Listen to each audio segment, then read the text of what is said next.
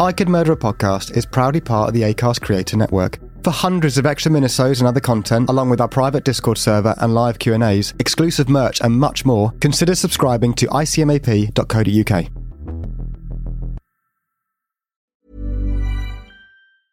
Ryan Reynolds here from Mint Mobile.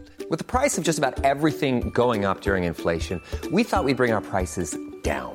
So to help us, we brought in a reverse auctioneer, which is apparently a thing.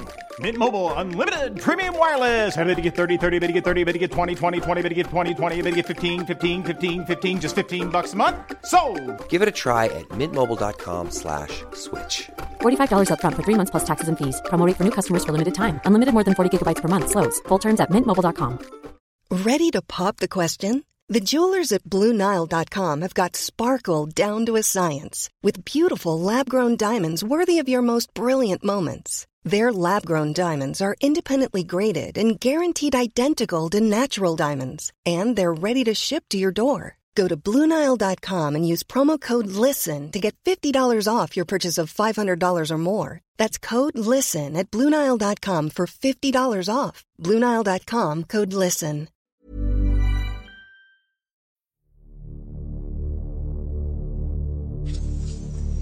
Sarah's told you what she believes you did that particular day, and I wholly support what she says. I believe you took her off the street that day. I believe your motivation was sexual, and I believe you took her back to Collingwood Place, and I believe you killed her there. That's the truth, isn't it? No comment, sir. That's what happened. And then you've used the day of next year to move her body. Is that the truth? No. That's what's happened, isn't it? And then sometime over the following few days, you've driven down to Hampshire, an area that you know, and you've dumped her body. No comment, sir. That's the truth, isn't it? No comment, sir. Arrogant and manipulative. In police interviews, Levi Bellfield always refused to admit his crimes. Too many similarities, Levi. Uh, there are a string of assaults um, on men and women that I think he he, uh, he, he committed. There, there, there really are. You know, we're, we're talking scores of offences. Millie Dowler was kidnapped in 2002 while on her way from school to her home in Walton on Thames in Surrey. Six months later, her body was found.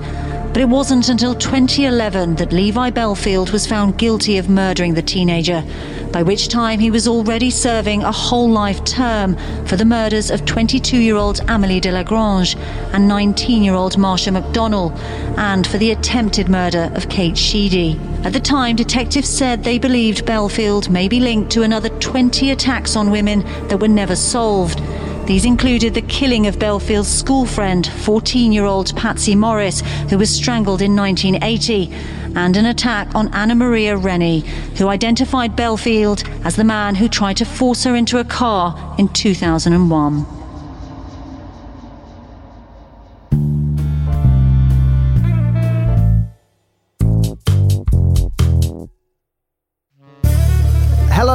Welcome to I Can Murder a Podcast, Series 8, Episode 14. and across from me is the crow cackling, custard curdling, crash creeping, crimson carnivore Ben Carter.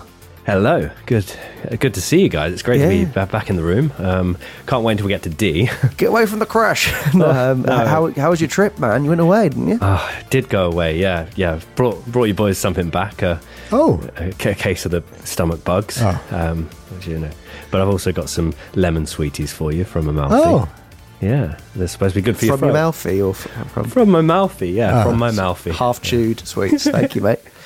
How you doing, producer Dan? yeah, very good, very good. Sorry. But no, had a lovely time. Thank you very much, and really happy to be back today. How you doing, producer Dan? Still very good, yeah, very good. Thank you very much. Uh, creeping into the old autumn era, aren't we, of the year? Mm. Very windy, isn't it today? Very, Very windy. windy and stormy, but I quite like it. You know, it's getting spooky out there. Outside of Is the autumn cabin. your is autumn outside your favorite. Season, Dan? Is autumn your favorite season? Strike Um, me as an autumn guy. It's. I wouldn't say it's my favourite. Spring is my favourite, but uh, I do. I'm a big fan of autumn. To be fair. But yes, uh, we are back once again. We hope you guys enjoyed last week's episode, the Dylann Roof case. We are drawing ever closer to the infamous audience vote, so make sure you're following us over on Instagram. We'll be posting out something on there to get your votes in. Absolutely. So if you're not following us already, why not head over to at Could Murder a Pod on all of your social medias and you'll see the audience vote uh, probably at some point this week. Uh, and we can't wait to see which case that uh, you guys vote for. I have a I have a inkling, a sneaky inkling about what they may vote for. Um, but who knows? Who knows? A stinky inkling like a little squid or sneaky? Sneaky, I did say Okay. sneaky, yeah. Sneaky inkling. A stinkling. Yeah. Perfect. And yes, a new a new kind of uh, tradition we have here on the pod uh, is Ben does a, a cryptic clue. Um, if I guess you could, I guess it falls under cryptic. Ben, do you want to give the clue you gave for this week's case? Absolutely. Call the farmer. I need a new pair of jeans. And if you guys figured it out, uh, this week is the case of Levi Jeans Bellfield. Bell for the phone.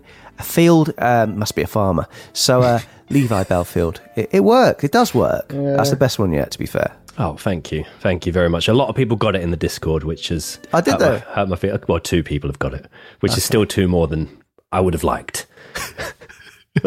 Oh, you don't want people to get it. No, I want it. I want it to be overly. I'll work harder on the next one. Although, you know, I know.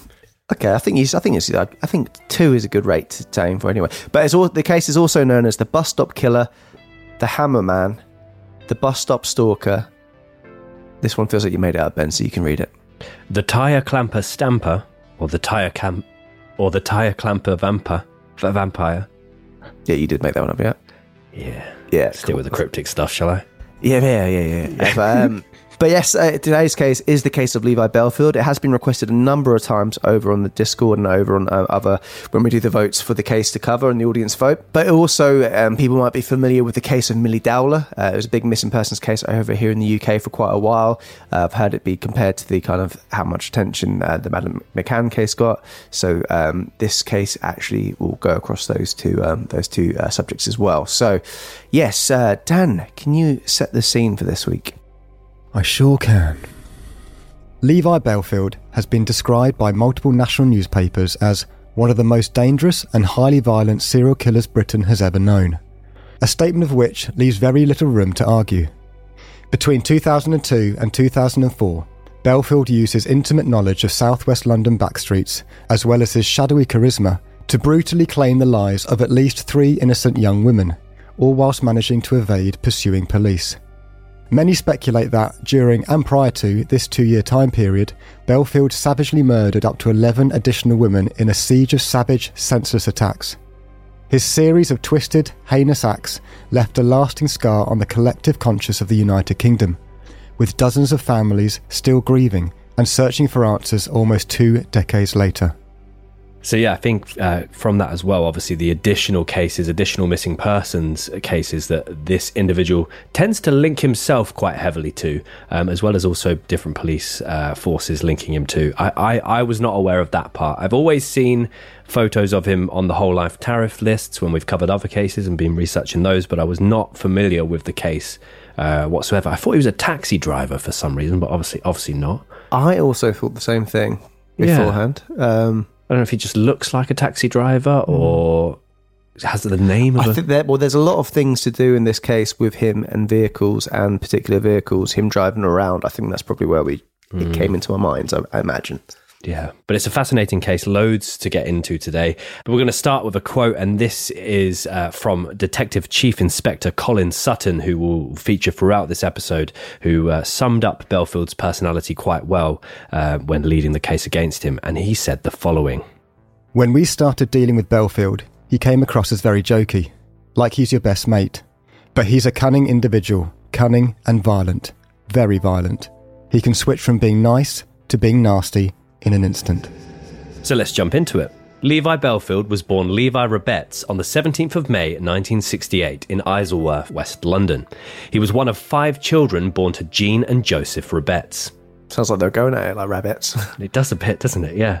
Having two sisters and two older brothers Josephine, Maxine, Jolien, and Harry. It's the first time I've seen a Jolien since Lescott. Hmm, yeah.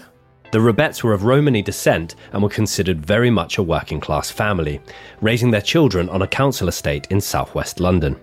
Levi's father, Joseph, worked as a mechanic, and as seems to be kind of the trend for this series in particular, he regularly worked extensive hours away from the family home.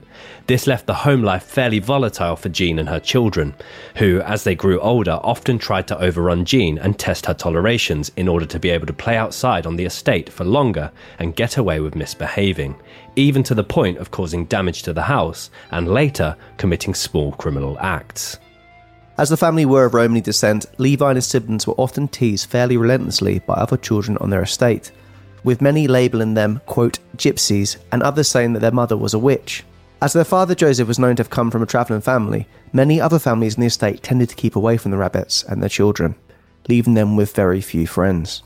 As a child, Levi was very small for his age, and though he wasn't the youngest of the five Rabet siblings, he was frequently a target for their teasing and bullying. And this is definitely something that would impact him during his formative years, and something that he would actively look to change about himself later in life. Uh, so basically, he got very immersed in going to the gym. He didn't pop a pair of stilts on a big, big jacket. Uh, a criminal psychologist who later evaluated Bellfield said the following on his childhood. He was considered a weakling as a boy by his siblings, by his father, and by other children at school and on his estate. This made him an easy target for bullies at school and those who he interacted with when he was at home on the estate. Rather than helping or defending him, his siblings would also make fun of his small stature.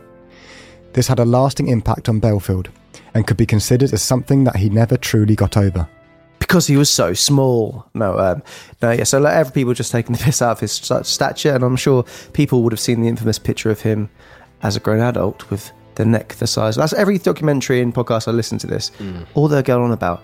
His neck was so big, the biggest neck. We'll get onto that, won't we? Yeah, we'll get onto it. But I'm just Big saying, he de- it's one of those heads that the neck looks like it appears first.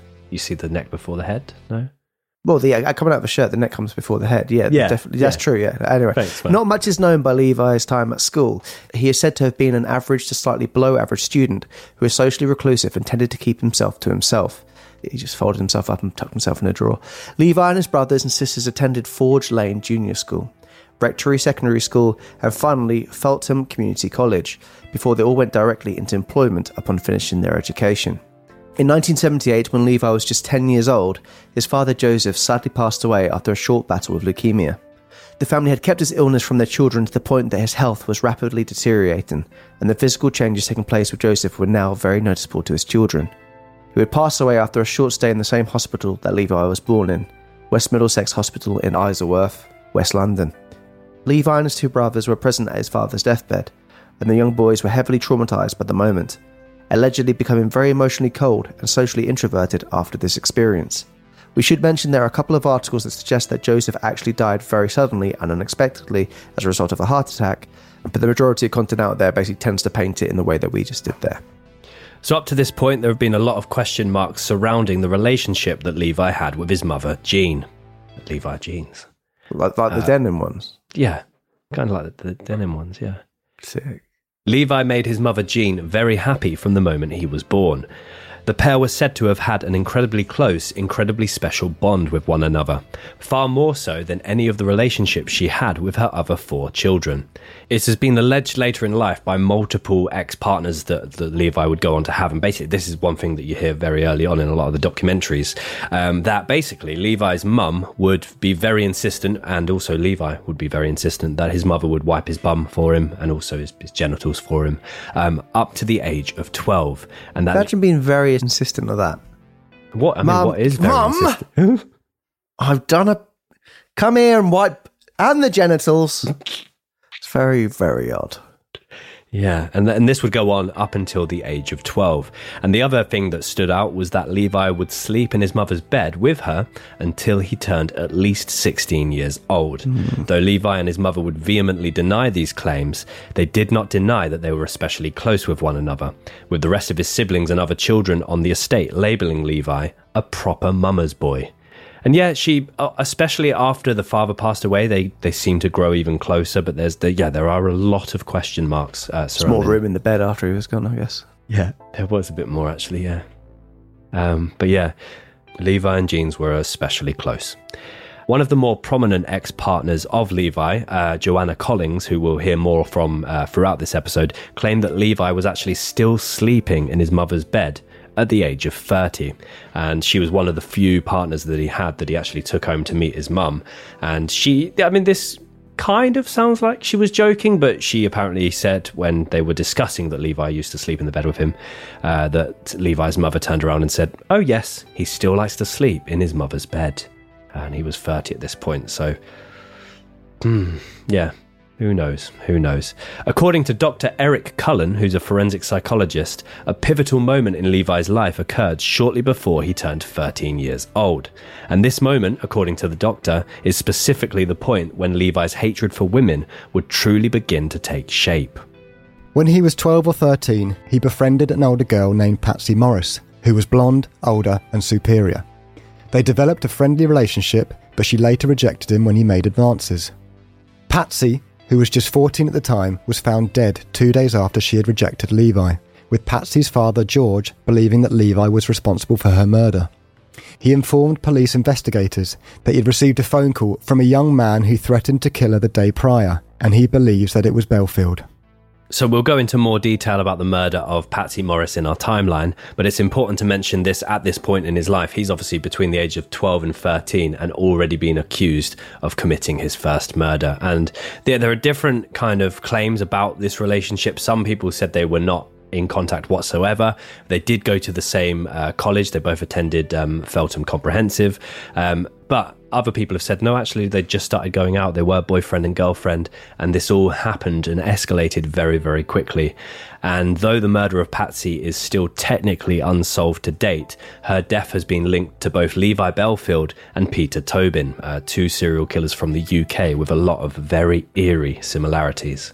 So, George Morris, Patsy's father, who remains certain that Levi murdered his daughter, said this He's a local man, which is why it could be him, and it's terrifying to think that someone of 12 or 13 could have done it. After his father had passed away, Levi and his older brothers became more involved in troublesome behaviours, engaging in street fights, small burglaries, and damaging local property. Levi would regularly play truant from school as well, opting instead to wander the streets of London, each of the boys were heavily traumatized by losing their father at such a young age and witnessing it happen, that they did not take the time to process the trauma or speak to one another about how they were feeling. As a result, Levi would continually commit petty crimes, targeting up the flats and cars of the estate. When Levi was just 13 years old, he had the first documented run in with the police, being arrested and charged with burglary in 1981. His mother was ordered to pay a small fine, with some speculation that he was physically punished and humiliated by his mother as a result while others have suggested that she did not punish him whatsoever, and therefore his behaviour continued to escalate to extremely concerning levels. So, a small trigger warning because the next bit is highly disturbing. Rumours suggest that at the age of 14, Levi began to experience a fascination with sex, specifically violent sexual interactions. As a result, it was alleged that Levi, whose mother was out with friends for the evening, told his sisters to watch what he was about to do. He then went to his sister's rabbit cage, opened the door, pulled out one of the rabbits, and had sex with his sister's pet rabbit before snapping the rabbit's neck in front of his horrified sisters. This rumour went around school, with many other pupils nicknaming him Bugsy as a result of the rumour. Yeah, I mean, that sounds like it's just one of those rumours that was made up by kids, and then, you know, people stuck with it. And well, after all this happened, they're like, oh no, he definitely did it.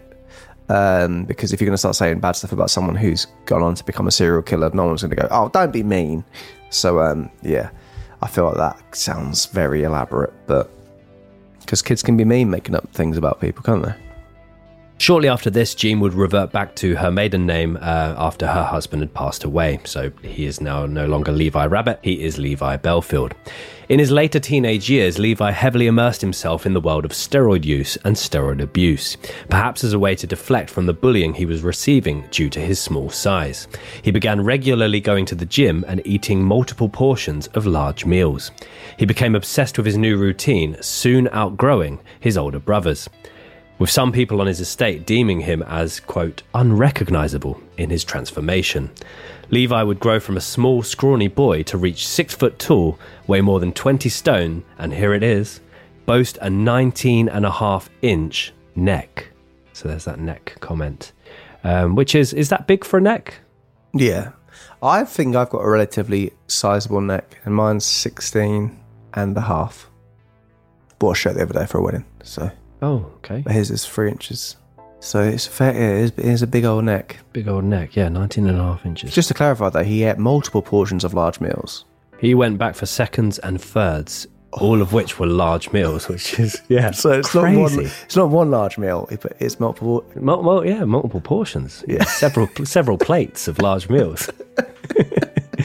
um, but yeah, I mean, he's a growing lad. He's gone back for multiple portions. Yeah, yeah.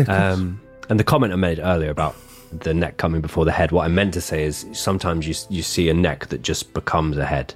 You know, where, the, where there's no shape, there's no jawline. It's just Hmm. like Mike off of um, 90 Day Fiance. Ed, not Ed. Mike. Yeah, Ed. Big Ed, yeah. Yeah. Uh, so that's what I meant, just for clarity. I Don't want to sound silly. Uh, friends and siblings claim that. That's right. That was just a low flying bird went past. Oh, bloody hell. Friends and siblings claim that Levi would. there he. You shut that oh. window, please. Shoo! He's gone now. Friends and siblings claim that Levi would regularly experience roid rage and would often dominate his siblings and mother when these bouts occurred. Apparently, the warning signs became more noticeable the more that this would happen. Levi would start rocking from side to side before he would explode into fits of anger, with the entire estate hearing the echoes of his screaming and shouting.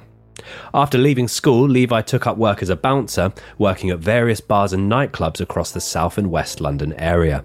He soon earned a reputation as a solid worker, and I thought obviously Chopper Read was quite a young bouncer as well, wasn't he, from earlier in the series, earning him plenty of work to keep him busy. And through this work, he was able to meet lots of different women, and he would often use the authority of his role to assert power and dominance over any women who were not friendly with him. So yeah, that's a kind of an interesting change to his his life dynamic. He seemed to acquire particular fondness for young blonde women, and perhaps surprisingly, based on what we know about Levi so far, some of the young women found themselves attracted to him.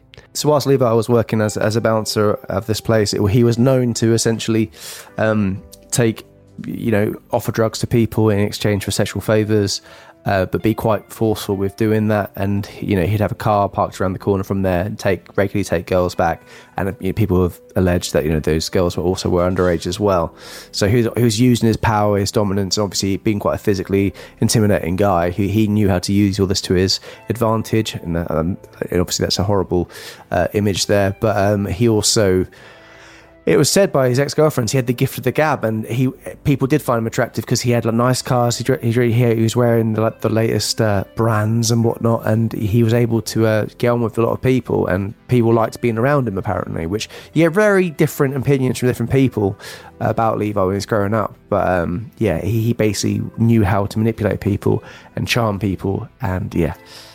A reporter on crime and investigation put this phase of Levi's life in a very brash way, saying the following. Always short at school, it's during his teenage years that Bellfield reaches the respectable height of six foot tall. And, despite his rather high pitched voice and caveman habits, he believes he has an allure with the ladies. As a result, he enjoys a string of relationships and has dozens of lovers. In total, he fathers 11 children with five different women over the next decade, marrying and divorcing on four separate. Ryan Reynolds here from Mint Mobile. With the price of just about everything going up during inflation, we thought we'd bring our prices down. So to help us, we brought in a reverse auctioneer, which is apparently a thing. Mint Mobile unlimited premium wireless. Ready to get 30, 30, bit to get 30, bit to get 20, 20, 20, bit to get 20, 20, bit to get 15, 15, 15, 15 just 15 bucks a month. So, Give it a try at mintmobile.com slash switch.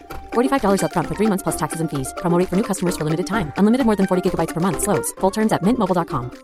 Jewelry isn't a gift you give just once. It's a way to remind your loved one of a beautiful moment every time they see it. Blue Nile can help you find the gift that says how you feel and says it beautifully with expert guidance and a wide assortment of jewelry of the highest quality at the best price. Go to BlueNile.com and experience the convenience of shopping Blue Nile, the original online jeweler since 1999. That's BlueNile.com to find the perfect jewelry gift for any occasion. BlueNile.com. Even on a budget, quality is non-negotiable. That's why Quince is the place to score high-end essentials at 50 to 80% less than similar brands. Get your hands on buttery soft cashmere sweaters from just 60 bucks, Italian leather jackets, and so much more. And the best part about Quince, they exclusively partner with factories committed to safe, ethical, and responsible manufacturing. Elevate your style without the elevated price tag with Quince. Go to quince.com slash upgrade for free shipping and 365-day returns. Separate occasions. I wonder what caveman habits are. Having multiple portions of large meals, Ben, that's one. Yeah. Um, He probably looked quite. His build, I don't know. See, my, my caveman is always wacky races. That's my go to for, for caveman. It's for most things you'll go to, isn't it? Just badly Yeah. life. Yeah. yeah, the two ca- the hairy cavemen, yeah, that look like a coconut shell. Captain Caveman, Yeah. who is also looks exactly the same as the Pogman logo. Yeah, I, I didn't know this as well, but the cavemen in Wacky Races were called the Slag Brothers. Oh wow, Rock and gravel slag. Twin cavemen. there you go. Good name for a dog, that Ben Slag. Yeah. Cool. In 1990, aged 22, and three years into his role as a nightclub bouncer, the power seemed to go to Levi's head. He is arrested and charged with assaulting a police officer who had approached a situation that Levi had become entangled in when trying to remove two males from the nightclub he was working at. Levi headbutted the officer to the ground before punching him in the face four times, knocking him and the other two men unconscious. Upon his arrest, he is also charged with driving without a license and sentenced to serve six months in prison. He leaves prison early after four of those months on good behaviour and immediately returns to work as a bouncer, but now resenting the role. Levi is arrested once again in 1994, aged 26, for theft after stealing a wallet from the jacket of a drunken nightclub attendee. He served five months in prison for this charge. Five months for stealing a wallet seems. I, know that's obviously he's already done some time, but that's a lot. That's a long time, isn't it, for stealing a wallet? Yeah, and I was just thinking as well, he's really uh, taking this role to the extreme as well, in terms of he's selling drugs on the side, taking people back to his nearby parked car, assaulting police officers that probably have slightly more authority than him, um, and now Yeah. stealing. yeah, just a touch. yeah, sorry, did I say probably? Um, and also now stealing the wallet from a, a, a patron um, of the club, um, which is yeah, never nice. Um, surely someone's going to rat you out on that one if there's if there's any kind of surveillance. Over the next few years, Levi becomes obsessed with the power he is able to assert through his role as a bouncer, and he also uses it to his advantage to meet and attempt to seduce many young and potentially intoxicated women. Levi would even rent a separate flat from his mother's home, located on Manor Road, Twickenham, in order to use it as a location to take back women he met at the clubs and also sex workers. Many of the women he took back were often the last ones left at the club, often extremely intoxicated and highly vulnerable. At this flat, he plies these women with alcohol and drugs before engaging in violent sexual acts with them. And over the next few years, he holds a series of different relationships with women he met at various nightclubs. And as we mentioned, obviously, he begins to father 11 children through five different partners. And whilst all of this is going on as well, his co workers claim that he was he essentially bragging about this as well, um, in terms of uh, it was it, not, a, uh, not a quality brag, but a quantity brag. 11 kids, five women, uh, four divorces, I think it was. Uh, yeah, he was v- very much open about his, his personal life at work, uh, inflating his own ego and believing that he was God's gift to women. Detective Sergeant Joe Brunt, who would later conduct a series of interviews with many of the women who had entered relationships with Levi, said the following. He was absolutely lovely at first. he was absolutely lovely at first. You could even say charming, which was surprising for a man of his size and nature. But he quickly became controlling, domineering, and evil. Each of the ex partners, they all said exactly the same thing about him. So yeah, all of this is happening. Uh, it's not like these relationships are starting and ending. He's he's raising children concurrently with different uh, women that he's met. So Joanna obviously um, went on to have uh, a baby with Levi, and she claimed that many of the women Levi had seduced would quickly wish to exit their relationship or cut off their interactions with Levi once they realized how quick to anger he was, as well as how unpredictable and controlling he was. And Joanna said the following. When I was first pregnant with my daughter, he was absolutely over the moon. Then it changed because he already had girls with his previous partner, and he'd always wanted a boy. So it kind of all went downhill from there. Levi's mood swings went from absolutely loving and really nice one minute, and then literally like you'd switched a light switch off the next. When I cooked dinner, he liked the food placed in a certain way. The peas had to be separate from the potatoes, and whatever else you had. And he would make me cut it up and try it all in front of him because he was convinced I was trying to poison him. He would make me sleep naked on the bedroom floor, wouldn't allow me to have any bedclothes, and one night he made me sit on a stool all night. He made me feel like it was all my fault. She also would go on to say about he would basically wouldn't let her go to the toilet without having permission from him. He would have to go in there and literally watch, sit in the bath while she's going to the toilet, which this the level of control is absolutely staggering. And yeah, I mean, the peas for the separate for the potatoes. I mean, I'm I know people with beans. They like that. They like the beans Like the touching things. Yeah, don't want to get things soggy. But peas, I mean, know. peas. They're not going to do anything to if they're touching a potato, are they? The silly No. fucking prick. No, yeah, I, I mean, he, he, in terms of the quotes about him and how manipulative and controlling he was, I've not seen uh, anything to this extent since we did the Mick Philpott episode. Mm. Um, it is, yeah, his, and then all, all the other things he would do to keep tabs on them, like calling them when they're at work, because he was obviously working mostly through the night. Yeah. He would call them several times saying, What are you doing? Who are you with? Where are you with? Um, where are you with? Where are you with them? Uh, he was getting so confused with all the questions he was asking. Yeah, he sounds like an idiot. Out of, he does, yeah, thanks, man. That's all right. Um, the pattern was always the same. He would be the perfect partner for the first couple of months before slowly escalating his attitude and behaviours to the point that became a monster to his partners. So he would stop them from seeing friends and family, and as Ben mentioned, he would hound them with text messages and calls to see what they're doing, and eventually they would even need permission to leave his flat to go to the shops. In the year 2000, aged 32, and with 11 children to look after, Levi launched his own wheel clamping company. Uh, to any American listeners, I think it's called a car boot. Is a boot on the car. Basically, it's a clamp on the car. Oh. Things put on the cars so you're not able to drive away, essentially. Um, which they can be quite dodgy companies because it's private companies doing it. They pretend they're part of the council, and you end up paying fines you don't need to pay. I did try and find this for us because I was I wanted to know the name of his company. He's got to use that first name, hasn't he? Levi. Levi Clamping. Levi clamps alone. Was it? Uh, no, uh, Levi clamping. I don't know. It doesn't really doesn't really add to it, does it? Bellfield's Clampers. Sounds like some sort of adult. Uh, Oh, I imagine. you love it, don't you? Anyway, um, he would still occasionally take on agency work as a bouncer, but would predominantly work running his wheel clamping business. Again, another role that he viewed he would hold a particular amount of authority, power, and control. And so, yeah, he literally wanted to control these, essentially the drivers and these tires. Ben. He did, yeah. I mean, I've never had a run in with a, a clamper or a bouncer. Um, Thankfully, thankfully. Usually, you get too drunk and scared, run away, and just drive off. So, yeah, Yeah. there's not time for either of them to do it. I Uh, wish this you would- were joking. he's joking. Mm. This would increase his already in depth knowledge of southwest London roads and parking areas located close to nightclubs, restaurants, and shops. As well as this, he started to notice isolated women who would be waiting at bus stops during the late hours of the day and early hours of the morning. The business slowly began to perform well, earning him good money and inflating his already stretched ego. Joanna Collins, who we've already mentioned, was one of the few women that Levi would introduce to his mother, Jean. Upon meeting his mother, she quickly picked up on just how strange their relationship was. She went on to say, She wiped his ass and let him share the bed with her until he was 13 years old. He would call her every day and went round her house all the time, even when we were living together in his flat. He would stay there and she would lend him money whenever he wanted it. She joked that, even in his 30s, he still loved his mother's bed. She was the female version of him. It's really bizarre how close Levi and his mum were. You know, you get that feeling. No matter what he did, he was never in the wrong. He could never do anything wrong in his mum's eyes.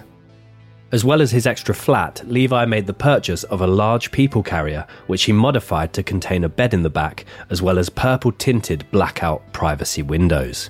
He also had installed either LED lighting on the inside or, from the reports, one of those weird, you see them in like cookie ads all the time, those like mood lighting projector. Probably my cookies, aren't they? You know the ones that like shoot stars on the ceiling and My cookies tend to just be delicious, but um, He had a, some form of mood lighting in the back of that people carrier, is what I'm trying to convey. Um, but they have been described as strange lighting on the inside. And occasionally he would drive this people carrier around the nightclubs he used to work at between 3 and 5 a.m., often trying to quote unquote accidentally bump into some of his previous girlfriends or one night encounters, though this would never work out the way he had planned.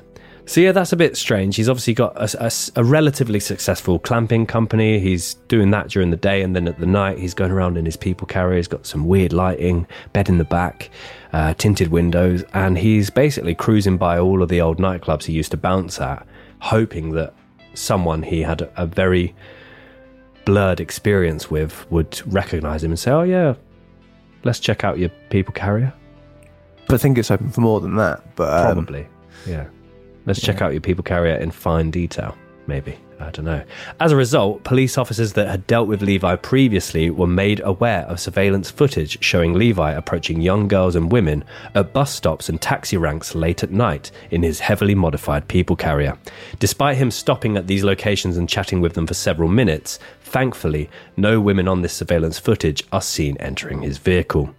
With a series of failed relationships and not being able to satisfy his own growing graphically sexually violent needs, Levi decides once again to horrifically escalate his behaviour, in a move that would etch him into the headlines of national newspapers as one of Britain's most dangerous serial killers. And it is here that we move to the timeline of Levi Bellfield, the bus stop killer. But before we jump into that, boys, I realise I haven't given you a riddle. Um, so why don't I give it to you now and you can have a little think over the timeline? Love it. Go on. Dan's riddle sly and mischievous grin. Twist and turn, a mind game to win. Puzzles aplenty, a chuckle or two. A laughter and thought, we find our clue. Riddles! Gone back to my roots, making sure it's nice and easy and straightforward for you, but we'll see what happens. The person who made it doesn't need it. The person who bought it doesn't want it. The person who needs it doesn't know it. What is it? Riddles! Hmm. Quite like this one. I've got an answer, but it's wrong. But Yeah, I'm How do you know it's wrong? Because it's not really. It's quite abstract, mine. Is oh. it? Is it chewed up lemon sweets? Ben chicken. Ben's bin chicken. Do you want to feel poorly? Come to Ben's for Ben's bin chicken. so what's pink? Get it down, yeah. Good jingle, that. yeah, have a little think about that, boys, but um, let's proceed with the timeline. Late night of October 15th, 2001. Now running his own wheel clamping company in the West Drayton area of London, Levi Bellfield is roaming the streets in his people carrier under the guise of working, when he is, in fact, looking to find someone to either take back to his flat or spend time together with on the mattress in the back of his vehicle, consensually or not.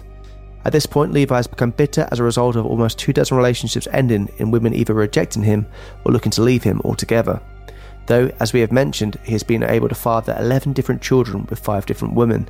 Many of these relationships are now completely fractured, with some even accusing him of physically assaulting them and raping them. A large number of his children are no longer in contact with him at this point as a result, only heightening his anger towards women and what he deems has been taken away from him. His anger towards women and society in general has left him with nine separate criminal charges, having spent almost a year in prison by the age of 33 he has now decided that he wishes to take complete control of his life, and as a result, his criminal activity. Levi is driving on this particular night with an added layer of hatred heavy on his heart. His then partner Joanna Collins had confronted him to ask him why he had a collection of women's magazines in the bin bag within the garage of his flat, with all the photos of blonde women having their faces scratched off. Levi explains that the magazines are not his and that they were used as a prank by one of his brothers before storming off into the night. That's a really hard accusation or question to deflect. If you get, you know, why have you got this bin bag full of magazines with women's faces scratched off? Ben? Or Tom or Dan? Hmm. Joanna would say the following in a later interview with the Daily Mirror. While we were together, I found a few women's magazines like Cosmo or Vogue in a black bin bag that was in a pocket cut out of his jacket. It was hanging in my garage, and I was looking for something else. The faces of all the blonde women in the magazine had been stabbed. I went mad. We had one of the biggest fights ever, a huge punch up. I wanted to know what it was, and I told him he was a sick cunt. He went mad, said all blondes were slags and deserved to die. He said, regarding how he felt towards women, you feed them and keep them. You can do what you want to them. Yeah, that is uh, a real horrible insight into the mind of Levi Bellfield there. Um, and yeah, it must be quite shocking to find, you know, images of defaced women and just showing the hatred he has to the opposite sex. Um, but yeah, it leading to a huge uh, blow up and fight there as well. Um, whilst driving one of his regular routes, Levi notices 17 year old blonde student Anna Maria Rennie sitting alone on the pavement in front of a bus stop.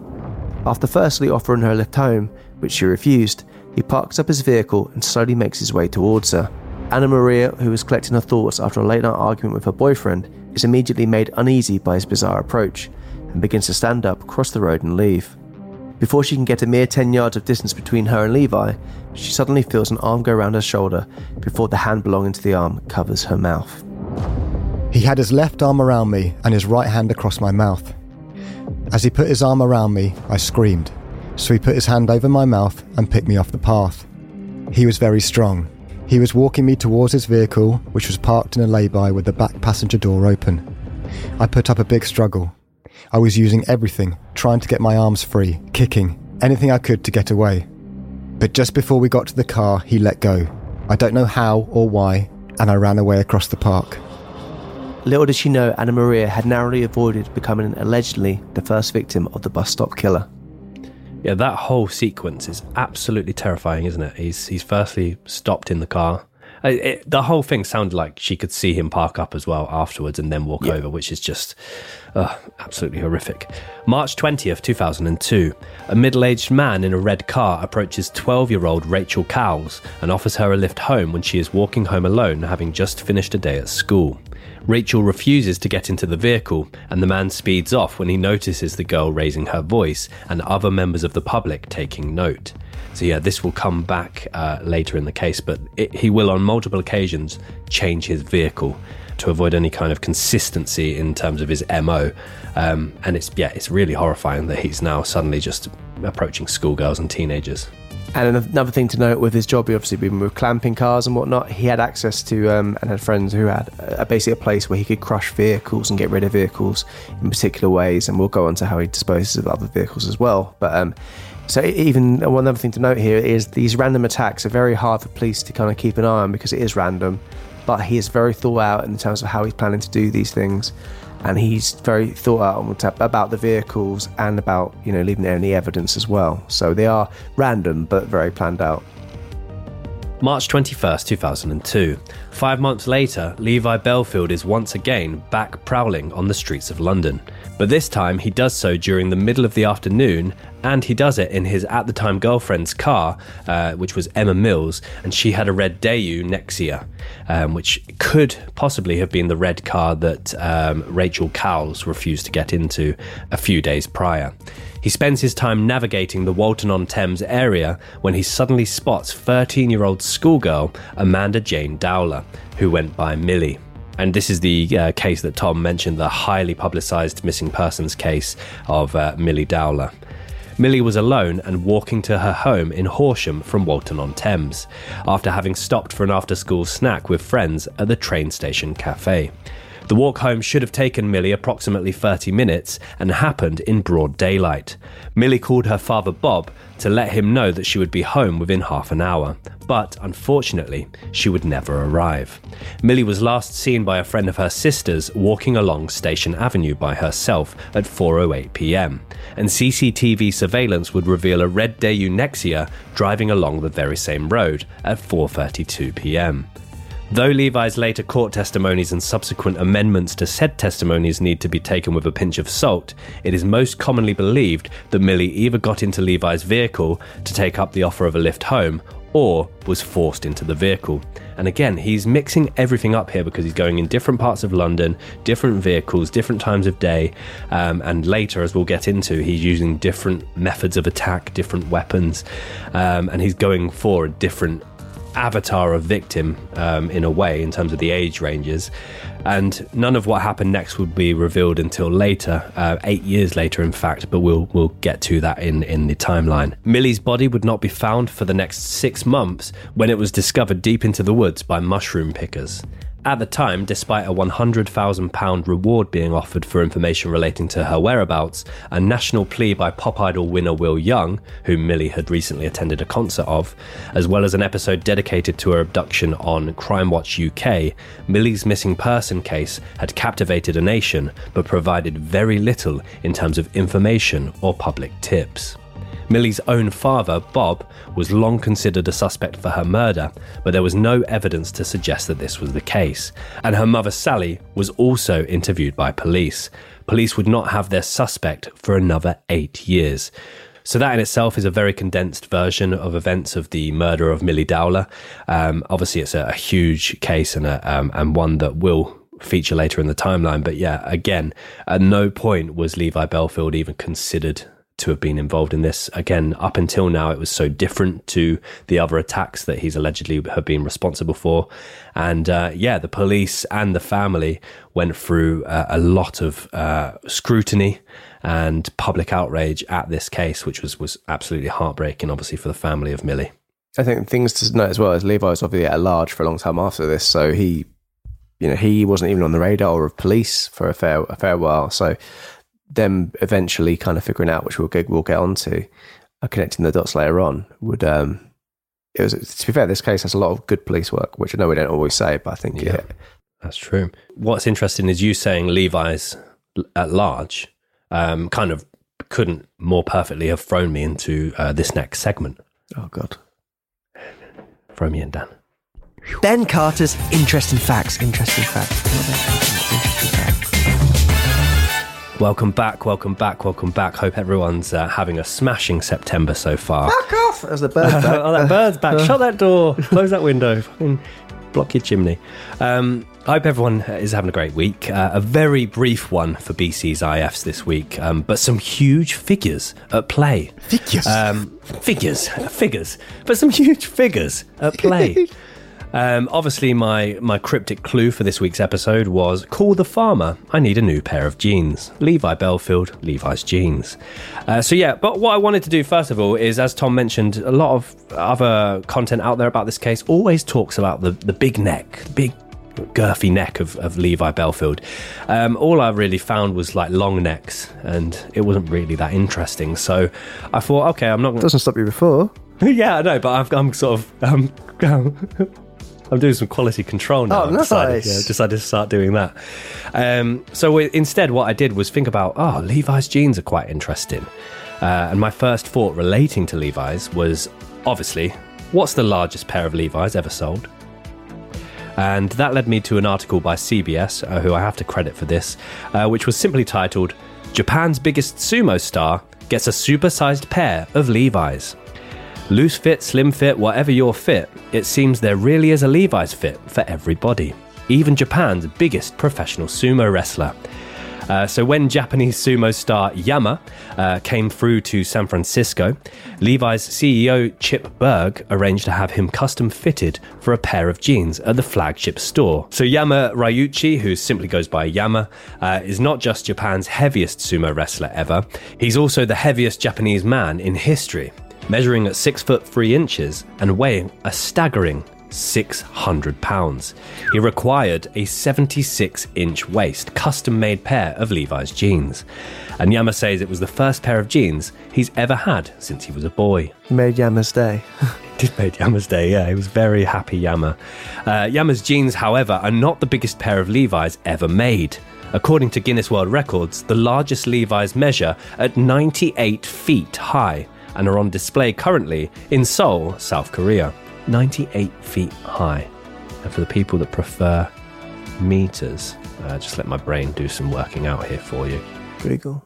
Uh, it's about 29.8704 meters. Roughly, Uh, yeah, yeah, yeah. Roughly, yeah. Sorry, yeah, roughly.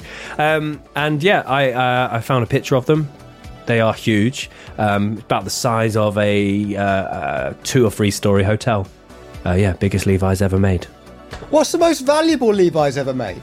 Great question. Well, a vintage pair of Levi's from the 1880s uh, were found deep down in an abandoned New Mexico mine, um, and they were sold at auction for a whopping. Any guesses? Yeah, I'll have a go. I, I feel like you might get it. Eighty thousand dollars. That's actually not bad. Any advances on that, Dan? I think that guess is too good, actually. So, um, Is actually yeah, is I'm his- not, I'm his not going to guess. Don't worry about it. Yeah. It is, Tom, $87,400. That's a very good guess. It's a very good guess. And it is amongst the most expensive pair of jeans ever sold. Did it have They something are in the pockets then? Did it have some diamonds in the pockets? Why is it so, Just sort of retro looking. down deep in the mine? Yeah. I don't imagine they were. It wouldn't be in pristine condition, would they? No, no, no, not, not new as worn or new as sold. Um, the 166 year old Levi Strauss jeans are the oldest known pair of miners' heavy duty work pants and also the most expensive. Uh, so there you go. We've got a 98 foot uh, pair of Levi's, a sumo Levi's, and. Um, a 166 year old Levi's uh, so selling. You priced it very well. You should be on uh, uh, that David Dickinson thing. Antique Roadshow would probably be more Yeah. More appropriate, but yeah, no, yeah, there you go. There you go. So um, back to Levi. Very good. Very fun, that was. Ben Carter's interesting facts. Interesting facts. Interesting facts. February 4th, 2003. Believing that he may have been sighted in his people carrier and his wife's red Daewoo on prior attempted abductions and successful abductions, respectively, Levi becomes nervous. Not wanting to risk any kind of consistent pattern or sightings, he purchases a three year old Vauxhall Corsa for £6,000 and begins to use it for his late night cruises around the back streets of London. I thought that was a lot for a, a three year old Corsa back in 2000. You used to have a Corsa, didn't you? I know. I didn't pay that much for it. But around the same time. So, whilst cruising, Levi notices 19 year old gap year student Marsha Louise McDonnell walking by herself along Percy Road in Kingston upon Thames during the early midnight hours. Marsha had just been to the cinema with some friends and had got the 111 bus towards her home in Hampton. The last known image of Marsha was taken at 8 minutes past midnight, where she is seen thanking the driver before getting off the bus. Two minutes after that image was taken, Marsha was struck over the head from behind with a blunt instrument several times, where she was left on the floor to die. Levi's MO at this point starts to become more clear. He stakes out bus stops and train stations late at night, where he then approaches vulnerable looking women. Any that reject his advances are brutally savaged, and this is likely the case with Marsha McDonnell. It's also speculated that he didn't actually wouldn't actually approach these women and get rejected. He would just assume that he was going to get rejected anyway and just become extremely hmm. angry and act out before even doing this. And I've heard on other podcasts them speculating the fact that with buses, you could drive around, you could see people on buses, and you could kind of pick.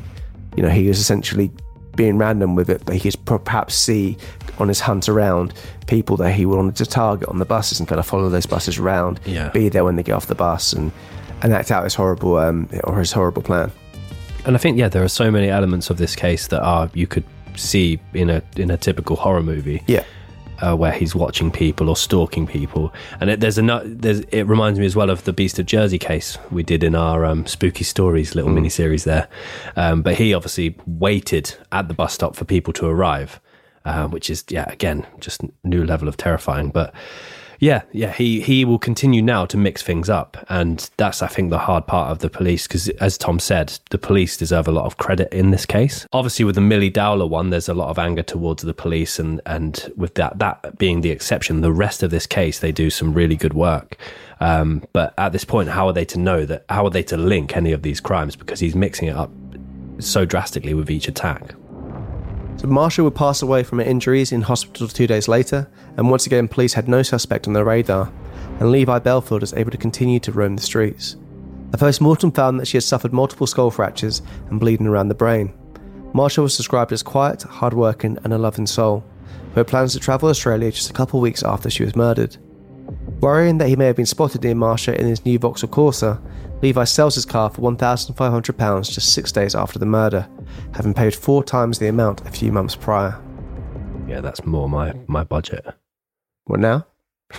No, then. Oh, yeah, sorry. December 16th, 2003. 39 year old Irma Dragoshi was walking alone to her home in Longford when she was attacked by a man carrying a hammer. Though she was struck several times, she was able to survive and call for help. Her assailant was never captured or identified, but many people, including Irma, believe that Levi Bellfield was responsible for this ferocious attack. And Irma would actually later play uh, a significant role in the trial uh, of Levi Bellfield. May the 28th, 2004, the following year, Levi's lust for violence is still not satisfied.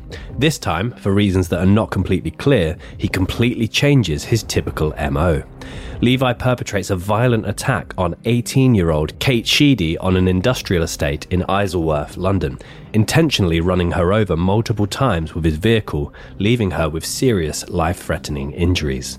Kate had just gotten off a bus before making her way towards work for a night shift when a large people carrier began to follow her. She didn't like the way that this person seemed to stagger in his vehicle alongside her whilst she walked, so she crossed the road to get to the other side. The next thing Kate knew, the vehicle had turned around down the industrial estate, returned. The vehicle then veered towards her at a very high speed, hitting her directly, before then reversing over her motionless body. Which is just, yeah, absolutely horrific. So they would go on to break all the ribs in her body and also slice her liver in two.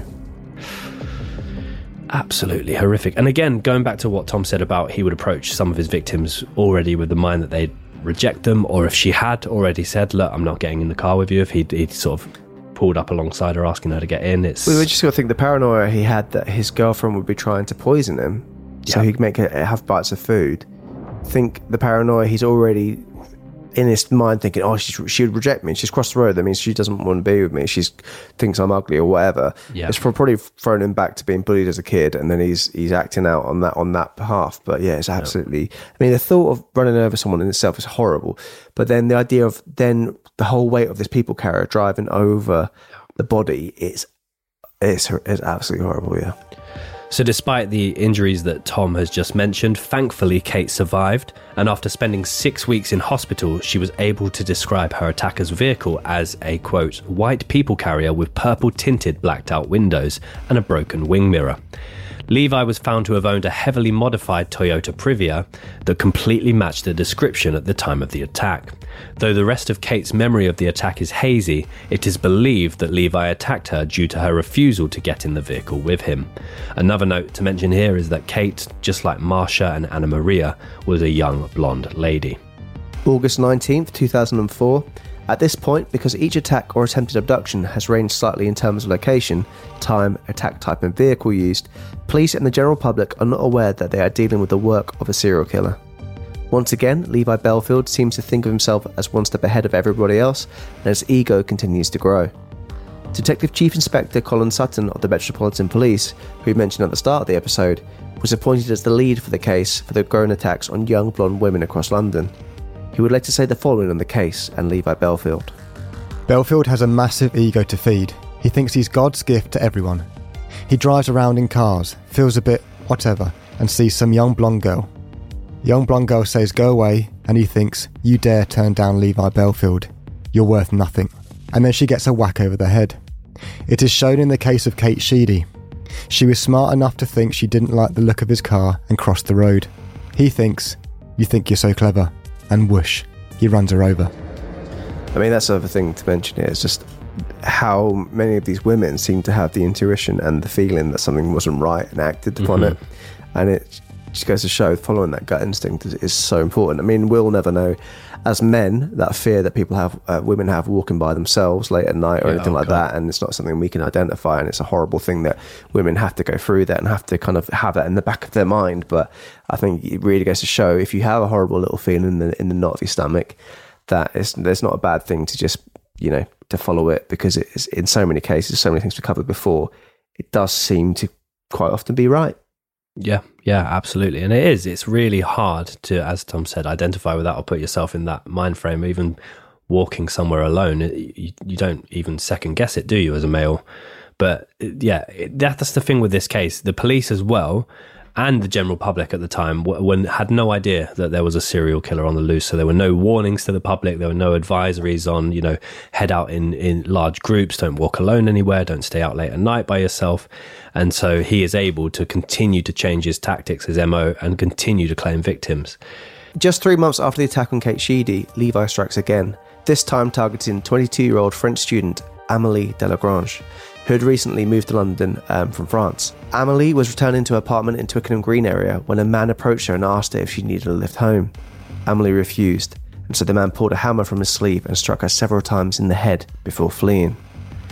Amelie Delagrange was later spotted on CCTV cameras, which showed her walking towards Twickenham Green after she had missed a stop on the bus home, but her attacker was frustratingly not present in this footage, as if he may have been aware where the cameras were placed. That's one thing to note, like I mentioned earlier on, in terms of these being random attacks, they were thought out, and I don't think it's any coincidence a lot of these a lot of these um, attacks happen basically not in sight. Uh, with the Milly Dowler one, apparently it was a very short space where she could walk, where there weren't cameras, and it had to be, you know, it's not a coincidence that's where she was taken. Um, So Amelie may have stopped and spoken to Bellfield between the last two sightings of her, which was confirmed in police interviews um, with residents in the area, which meant that she was attacked shortly afterwards. Amelie would be discovered by a dog walker two hours later, and an ambulance was immediately called. She was taken to a nearby hospital where she would sadly die a few hours after arriving. So apparently, the person who found her thought that literally was just a pile of clothing in the middle of the field, but it actually turned out to be her, and she was bleeding profusely from the back of her head. Immediately, police begin to see trends between this murder and the murder of Marsha McDonnell 18 months earlier, and realise they have a serial killer on their hands. Despite this, Amelie's murder remains unsolved for some time, with her family understandably devastated and angry. Throughout this period of almost three years, the police realise that they have a serial killer at work. The Surrey police launch Operation Edgewood to investigate a series of attacks on blonde women in the southwest London area. Some detectives had the suspicions about Levi Bellfield, who had been known to frequent the areas that the murders took place in, and had either previous employment or previous criminal history in many of the locations.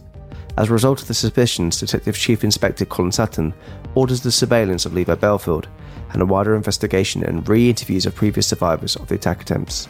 So, as a result of the suspicions, and also due to a phone call from Joanna Collins, who uh, basically had told the police that he, she was already still kind of in a relationship with Levi, um, but she had basically said to the police about his controlling behaviour, abusive behaviour, and also that worry and bin bag she found with all the faces stabbed in, and his hatred towards women, specifically blonde women, which seems to be the trend here between the um, between the victims. She basically says to them, "This is my concerns." Um, and when they when she did go on to say about the car and the van he also drew, he drove around in, the police were very interested to kind of follow this up. And just a note on Joanna as well, she she would go on to say other further things about Levi, how you know even though they'd been together as a couple for about four years, he'd been in her life manipulating her for about eleven years. He would often go outside the back of her house from the back of the fence and essentially would call her all the time, tell her when she last put the kettle on, tell her what clothes she was wearing, and just basically stalk her the whole time. Um, so I think the police were a bit unsure at first, thinking that maybe because stalking wasn't taken as seriously then, which is is uh, such a weird thing to think about. But um, police weren't sure whether or not she was saying these things to get her, her him off her back. But once she went on to say about the car, like I mentioned, they started taking it a lot more seriously. And it's, it, I mean, people blame her for not coming out about this earlier, but you can't blame. I mean, she was in that relationship; she'd been abused by him. It's it's one of those where yeah. if she would have said this and he got any wind of her saying that, you yeah. can only imagine what the reaction would be. But also, the, with the attacks being so varied, it wouldn't have become apparent to her until perhaps a little bit later on for her to be more yeah, aware. and she, I, I, believe she did actually go and get um, press charges against him beforehand, and because he basically soon afterwards it was an injunction. He ripped up the injunction, put it, wrote in the envelope going basically I'm going to kill you and posted it in a letterbox. Wow. So the fact that she would go on to actually do this afterwards is, is incredibly brave, and I, I, people blame her, but I think that's absolutely wild that they do. So um, after so as a result of those suspicions and this phone call, as I mentioned, Detective Chief Inspector Colin Sutton ordered the surveillance of Levi Bellfield and a wider investigation and re-interviews of the previous survivors of the attempted attacks and abductions. Whilst under police surveillance, Levi spotted numerous times parking up at bus stops and train stations in his people carrier and chatting at lengths with girls and young women at each location, but no attacks or abductions were observed. Which again, you have to wonder, based on how um, uh, calculated and logical he's been so far, do you think he realised he was under surveillance or being followed or being watched? for him not to have actually tried any attacks or abductions during that time period? It's tricky. I mean, I imagine he would be aware of other people being around, which I mean, he's been careful not to attack people in front of people in general anyway. So it's true. Yeah, That's I don't know. Yeah, it's, a, it's an interesting one, but he's still seen at least trying or at least placing himself in these scenes, but not actually doing yeah. anything illegal, unless I suppose he parked directly in the bus. Is that illegal? I know driving in some bus lanes can be. Uh, November 22nd, 2004.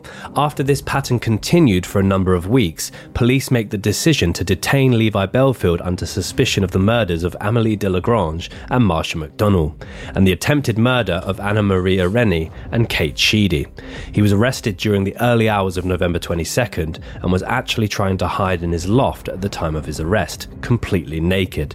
So there are some very interesting recollections of that particular moment from his at the time partner Emma Mills, which we'll we'll share in the aftermath. But yeah, basically he is having a conversation at length with her. He's aware that police are potentially heading towards his home when he hears the knock at the door.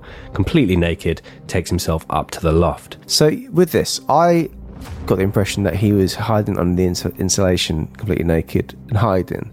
So I didn't know whether or not he's naked because it's insulation, so it's, it's hot, and in the Yeah. loft it's going to be hot. I mean, November twenty second is going to be cold, to be fair, but Yeah. and that's the itchiest fucking thing in the world. I, I don't like going to my loft for that one reason. I always come out and just fucking itching all over. So that's one of the most uncomfortable things to be. But I also, it's actually made me think hiding places, and I thought there could be some terrific trivia here. Dan, kick it. Here we go. Tommy's trivia.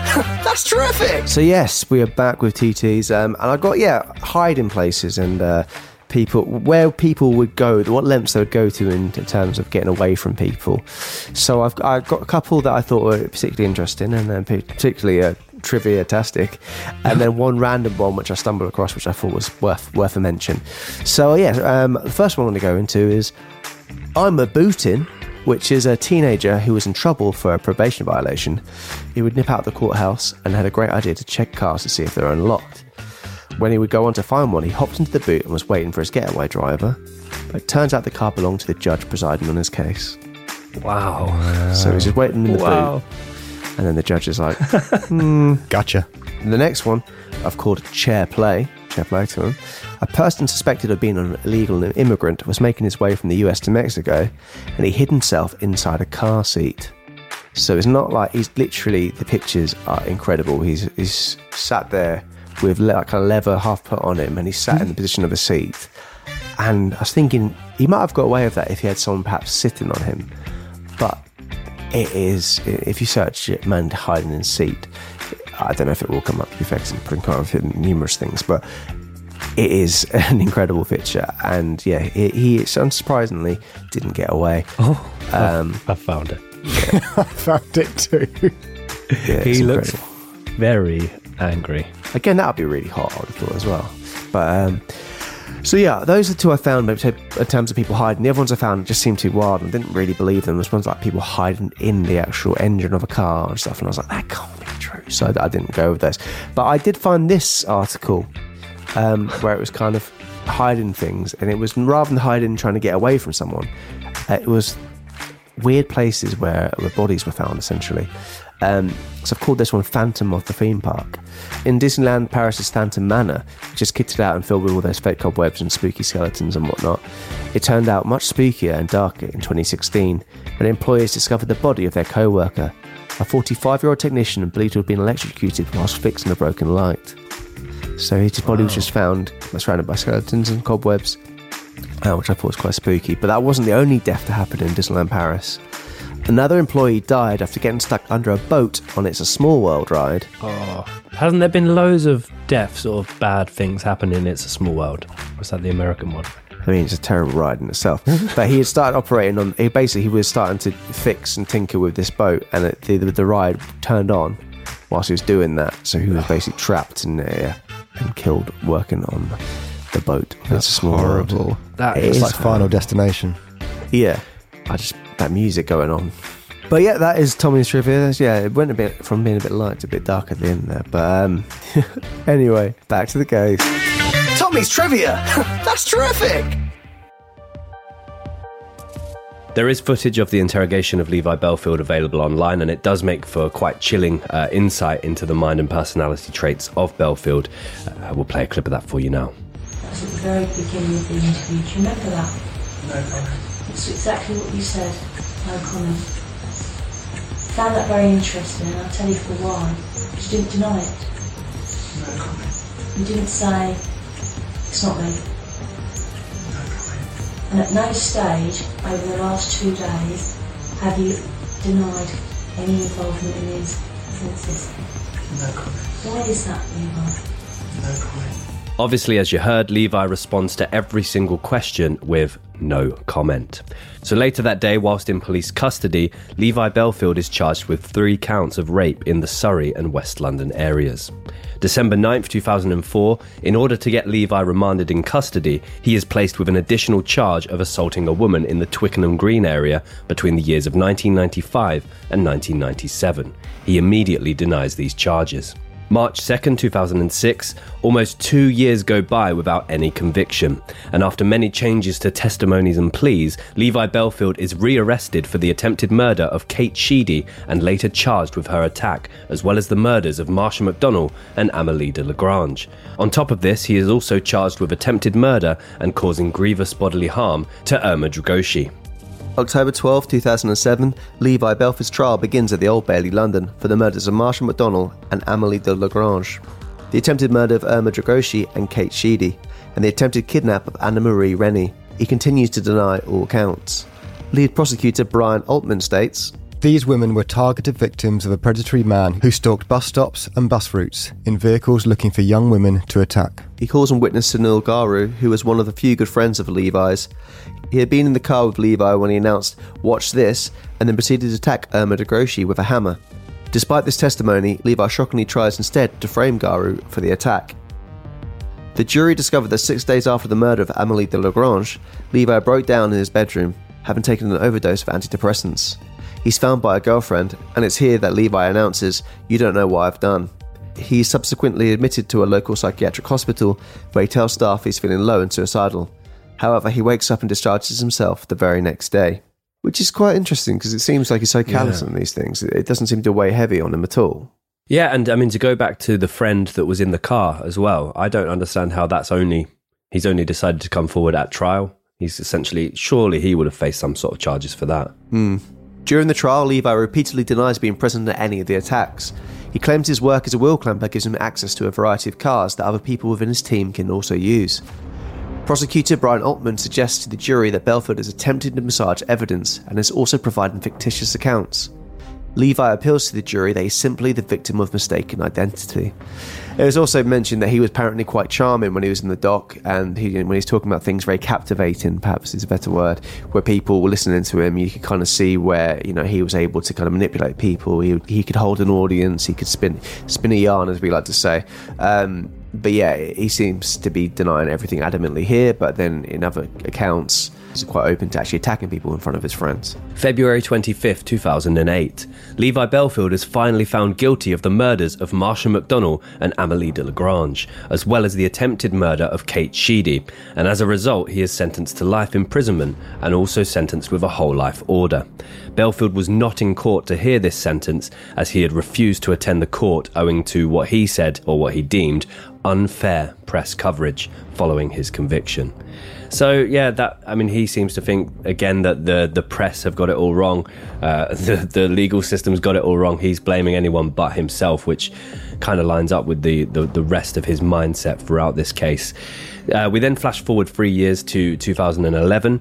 After a revelation to another inmate, or an alleged revelation, I guess you could say alleged, Levi is charged under suspicion of the murder of 13 year old Milly Dowler, uh, which occurred eight years previous. His trial for the murder of Milly Dowler begins. It emerges at the trial that Bellfield's family weren't at home on the day of Milly's disappearance, and also his partner at the time claimed that he had uh, gone out in a change of clothes uh, very suddenly, which was quite out of character for him.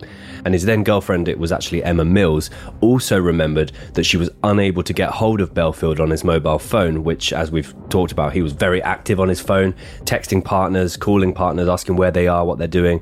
So she found that highly unusual that she couldn't reach him. So, yeah, the, the, the- an interesting note to make. Although this is many years in the future, um, Emma's recollection is that they were house sitting for friends on that day, and when uh, she had returned to the property, uh, not only had the bed sheets disappeared from their home, but Levi had completely changed his outfit. So um, she found that quite unusual. And whilst they were um, spending time apart that day, or whilst Levi had gone out, she was not able to reach him on his mobile at all. And uh, you know, as we mentioned, he was very, very active on that phone. So yeah, with that, so sorry, I was going. So with that, um, Levi Belford apparently said that the dog had, had made a mess of the bed. Therefore, he took the bed sheets and he burnt them, uh, which apparently the dog was very well house trained, so that's very unlikely to happen. And as well, the the girlfriend actually said that if that did happen, Levi would just let let her do all that stuff because he wasn't he wasn't very house trained himself. He didn't do any housework himself, so she felt that was very suspicious within itself. And as Ben mentioned, with him not answering his phone, that's very unlike him. Him being unpresent with that in that sense. And um, the the night after that Milly uh, Dowler went missing, he he got up at three in the morning and then left the house, which again is very weird behaviour from him. So, as a result, he is found guilty and sentenced to serve another whole life tariff, becoming the only prisoner in the UK at the time with two whole life tariffs. After Bellfield's sentencing, the Dowler family strongly criticised their treatment during the trial, as both parents, as we mentioned, had been considered suspects, particularly the father, and it had taken almost nine years to find the perpetrator. Milly's surviving sister, Gemma, described the day that her parents were cross examined by Bellfield's defence lawyer as the worst day of her life, and her mother told reporters outside the Old Bailey. For us, the trial has been a truly awful experience. We have had to hear Milly's name defamed in court. She has been portrayed as an unhappy, depressed young girl. The Milly we knew was a happy, vivacious, fun loving girl. Our family has been scrutinised and laid open for everyone to inspect. We have had to lose our right to privacy and sit through day after harrowing day of the trial in order to get a man convicted of this brutal murder. The lengths this system goes to protect his human rights seems so unfair compared to what we, as a family, have had to endure. Milly's father, Bob, commented on Levi's refusal to give evidence in court and to appear for sentencing. Uh, once again, he did not show up for this, this part of the trial. He added, My family had to pay too high a price for this conviction. The trial has been a truly mentally scarring experience on an unimaginable scale. You have had to have been there to truly understand. During our questioning, my wife and I both felt as if we were on trial. We despair of a justice system that is so loaded in favour of the perpetrator of the crime. So Levi's defence, essentially, they were going after um, after Milly's family. They, uh, they, were already suspected during the early stages of the, uh, Milly's disappearance for being the ones guilty of her murder. Um, but it's really they kind of took really tenuous things and really pushed it home as to reasons why for motive, and they thought that uh, essentially there was a box in the in their loft which had um, S and M gear for the, for Milly's father, Bob. Um, and when they found, they basically said, "Oh, maybe Milly found that stuff." and she was so appalled and disgusted that she ran away, which is a very mm. elaborate thing to claim. Um, and they were basically saying that you know trying to label Bob as being a pervert, and you know he did these things, it was all on him. And yeah, basically saying that if he hadn't done that, then maybe she'd still be alive, which is very, very bleak in itself. Um, then also they found some notes and poems that Milly had been writing, and one of them she labels like herself as a disappointment, and they were thinking that that in itself lends itself to the fact that she didn't feel loved by her parents enough, which is also possibly a, a motive or a reason. So they really hammered home and went really hard on the family, which I know you have to essentially defend your client, but after you know the suffering so much and then trying to put it all on them, you can only imagine how horrible that was, and apparently left um, Milly's, Milly's mother, especially, feeling quite very kind of suicidal during that time, just because after all they've been through. So I get people have to do their jobs as lawyers, but sometimes it feels, you know, inhumane within itself. Absolutely. So that was the timeline for the case of Levi Bellfield. We're now going to move on to a bit of aftermath. So Levi Bellfield is currently imprisoned at HM Prison Frankland, where he has been for the last 12 years and will spend the rest of his life. After his arrest and the high volume of media attention, police as well as the general public have considered Levi Bellfield as the perpetrator of many other murders. So yeah, although the actual uh, confirmed total number of murders is is at three at the moment, um, there are up to a dozen additional ones that he's been um, long considered for, and also quite harrowingly linked himself to many of them, um, which makes me believe maybe he wasn't as involved um, based on his own ego there. Uh, so one of them was 45 year old Lin Russell and her six year old daughter Megan. Uh, it's been speculated that Levi admitted to these murders whilst in prison, but many of his own friends and family have given very strong alibis for him on that day uh, that the murders happened. Uh, so he could very much be doing this for media attention or to cause harm to the families of those victims. He has since admitted to numerous unsolved murders without any clear evidence pointing to him being responsible, and as recently as 2020, nine different police forces across three different countries are investigating a dozen quote unquote confessions that have been made by Levi Bellfield. And on the 9th of November 2016, the, the Metropolitan Police issued a statement which said, All lines of inquiry have now been exhausted, and the decision has been taken to close this investigation as there is no evidence to link the individual to any case for which he has not already been convicted. He is also linked to the murders of 19 year old Elizabeth Chow and 27 year old Lola Shenkoya, which occurred in 1999 and 2000, respectively. And both of them occurred whilst Levi was working as a bouncer, and, and it's believed that both these women had attended the clubs he was working at. Um, but again, there's no additional link to it other than that. He is also linked heavily to the January 2004 attempted murder of 23 year old Sarah Spurrell, who was struck three times with a hammer on a dimly lit street in Hastings. Levi Belford is also linked to the 1990 murder of 51 year old Judith Gold, who died in Hampstead after being struck in the head and face several times with an unidentified object. In 2016, Levi Belford confessed to the 1999 murder of 14 year old schoolgirl Millie Bol in the Netherlands, further adding to his list of horrifying crimes. Police firmly believe that all of these supposed murders Belford has linked himself to have been for the sole purpose of causing pain and upset to families. And that's another thing with the with the he didn't ever admit to any of these any of these uh, crimes. He went in the courtroom with the families of the victims there, made them all go through go through everything again, all have to suffer again, or hear all the grisly grisly details. He loved being in control. He loved manipulating the situation. He loved just them having to suffer at the hands of him. So, um, and I even think he, he's he's one of those who seems to link himself to murders, likes to be in the press, likes to have his name out there. Um, he's just one of those horrible individuals who just, yeah, as I said, likes to control situations. But I do think he has is partly claiming deaths where he has nothing to do with. Just, yeah, yeah, I agree. I think the only one I could see ties to is that fourteen-year-old uh, Patsy Morris, the one Mm. that was his well believed to have been his girlfriend when he was twelve years old. But he, he was twelve years old. I know he'd obviously had a fairly tumultuous uh, childhood, but I, I don't know if if this is the one I can see the most links to because he was uh, he was bunking off school the day that she was murdered. He was also then found to have changed his clothes. The father of Patsy Morris is adamant that he received Yeah. a phone call saying uh, that you know I'm gonna I'm gonna kill your daughter because she rejected me or something like that. So The case of Milly Dowler's murder gained extensive media attention and led to significant public outrage.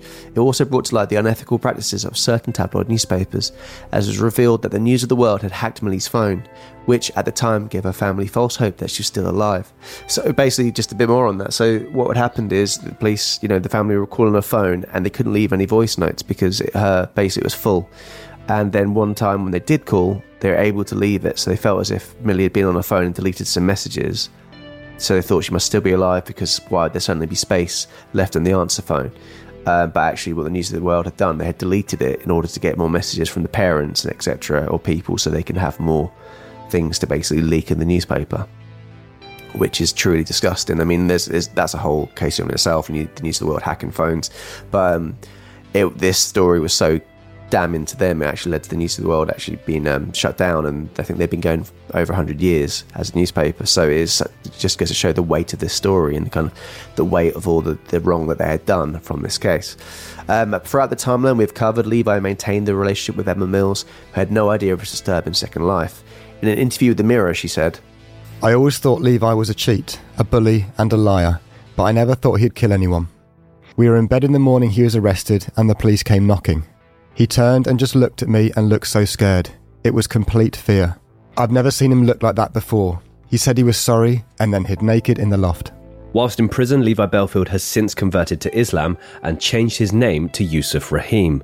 He has also become engaged, and as recently as May of 2022, Levi proposed to a woman who had started writing to him two years previously, before becoming a visitor on a regular basis. So this made its way into the into the headlines very very quickly. Um, obviously, caused a lot of uh, anger from the general public. Um, he would need, in order for this engagement to uh, follow through to actually become married to this woman, he would need the express permission of the prison governor of HM Frankland to actually get married, um, which many feel will be highly unlikely. The investigation that led to Bellfield's arrest, um, there have been many books, films, documentaries, uh, podcasts made about the case, but it was dramatized uh, by ITV in a three part series uh, that premiered in early 2019 and actually had Martin Clunes play uh, Chief Inspector Colin Sutton. Uh, we all know Martin from Men Behaving Badly fame. Yeah, on that, though, like, I think it's, it's a fascinating thing within itself, and I'd love to. Probably is a documentary out there, I'm sure, because there's a true crime documentary about absolutely everything now. But women who start writing to serial killers and they become, you know, emotionally attached with them and marry them, especially when it's someone who would just like he he killed women so violently and so viciously. What are you seeing in that person that you think this is the man for me? I just find that truly baffling. I can see why, like, uh, I remember um, some people saying, like, you know, he took away the right for these girls, if a lot of these girls get married himself, why does he have any right to get married?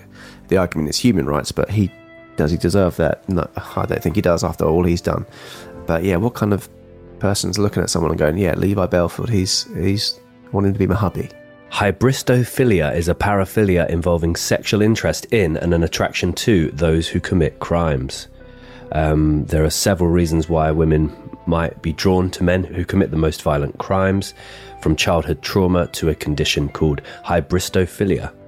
Um, and that could include low self esteem, lack of a father figure. Uh, some believe they can change a man as cruel and powerful as a serial killer. A few hope to share the media spotlight or get a book or movie deal. I think that's got to be a popular one, hasn't it? Um, Mm. others see the little boy that the killer once was and seek to nurture him. Then there's the notion of the quote unquote perfect boyfriend. She knows where he is all the times and she knows that he's thinking about her. While she can claim that someone loves her, she does not have to endure the day to day issues involved in most relationships. There's no laundry to do, no cooking for him, and no accountability to him. She can keep the fantasy charged up for a long time.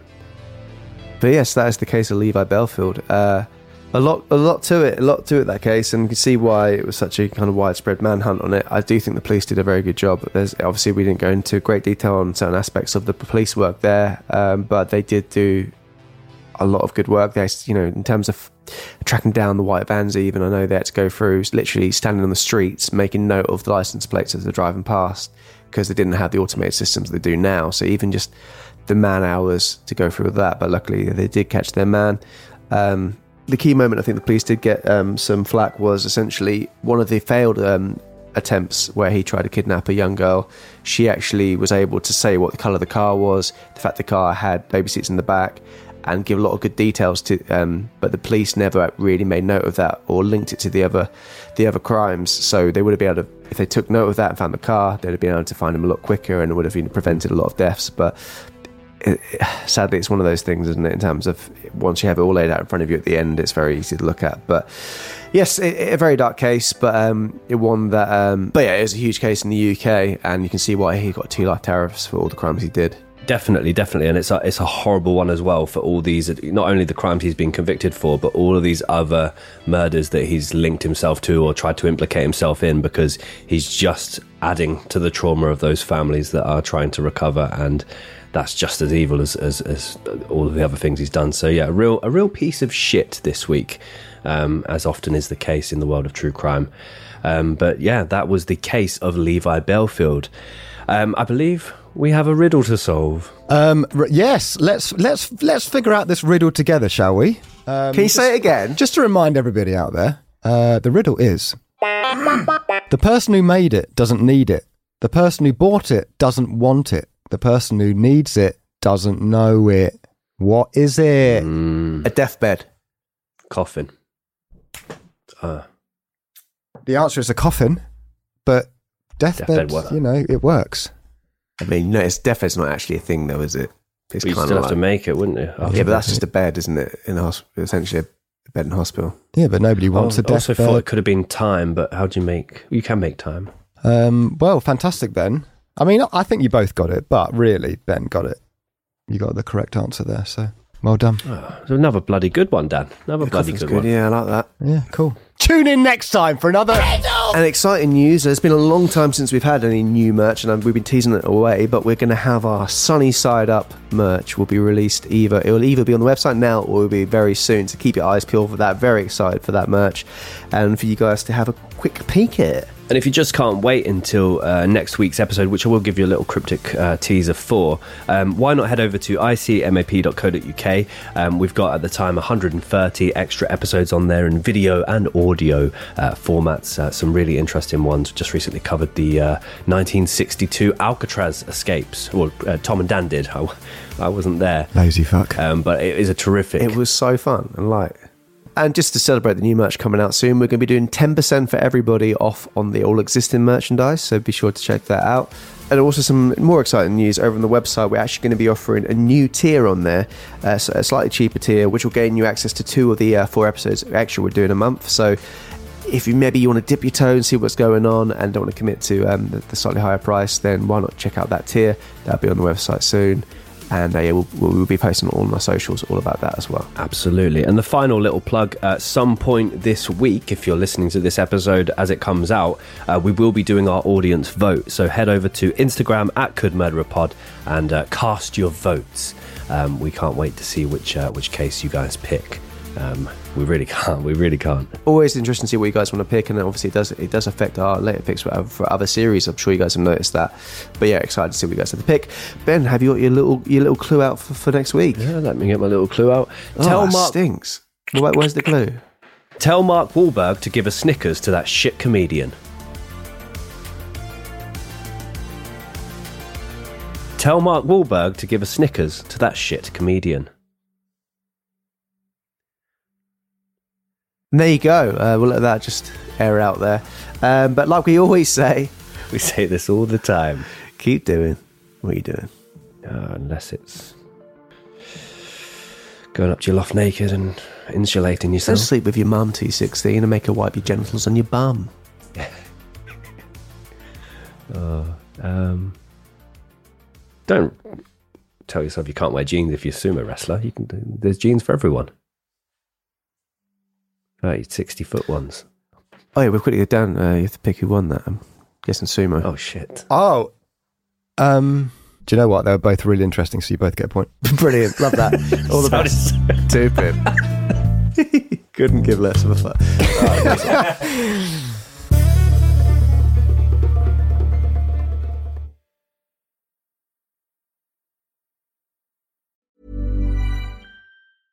Imagine the softest sheets you've ever felt. Now imagine them getting even softer over time. That's what you'll feel with Boll and Branch's organic cotton sheets. In a recent customer survey, 96% replied that Bowl and Branch sheets get softer with every wash. Start getting your best night's sleep in these sheets that get softer and softer for years to come. Try their sheets with a 30-night guarantee. Plus, get 15% off your first order at bollandbranch.com. Code BUTTERY. Exclusions apply. See site for details. Are you ready for truly hydrated skin? Meet Hyaluronic Body Serum, a breakthrough in body care from Osea. It's clinically proven to instantly increase hydration by 161%. Their lightweight, fast absorbing serum delivers 24 hours of nonstop hydration for silky smooth skin without the sticky afterfeel. Osea's latest innovation combines the magic of their best-selling hyaluronic sea serum with a new formula that's good for the whole body and five types of hyaluronic acid to target every layer of the skin. Osea is a women-founded, women-led brand that's been crafting seaweed-powered products for nearly 30 years. The best part? Everything Osea makes is clean, vegan, cruelty-free, and climate-neutral certified, so you never have to choose between your values and your best skin. Treat your skin to clean, vegan skincare from Osea. Get 10% off your first order site-wide with code SUMMER at OseaMalibu.com. That's O-S-E-A Malibu.com code SUMMER. I Could Murder a Podcast is proudly part of the ACAST Creator Network. For hundreds of extra minisodes and other content, along with our private Discord server and live Q&As, exclusive merch and much more, consider subscribing to icmap.co.uk.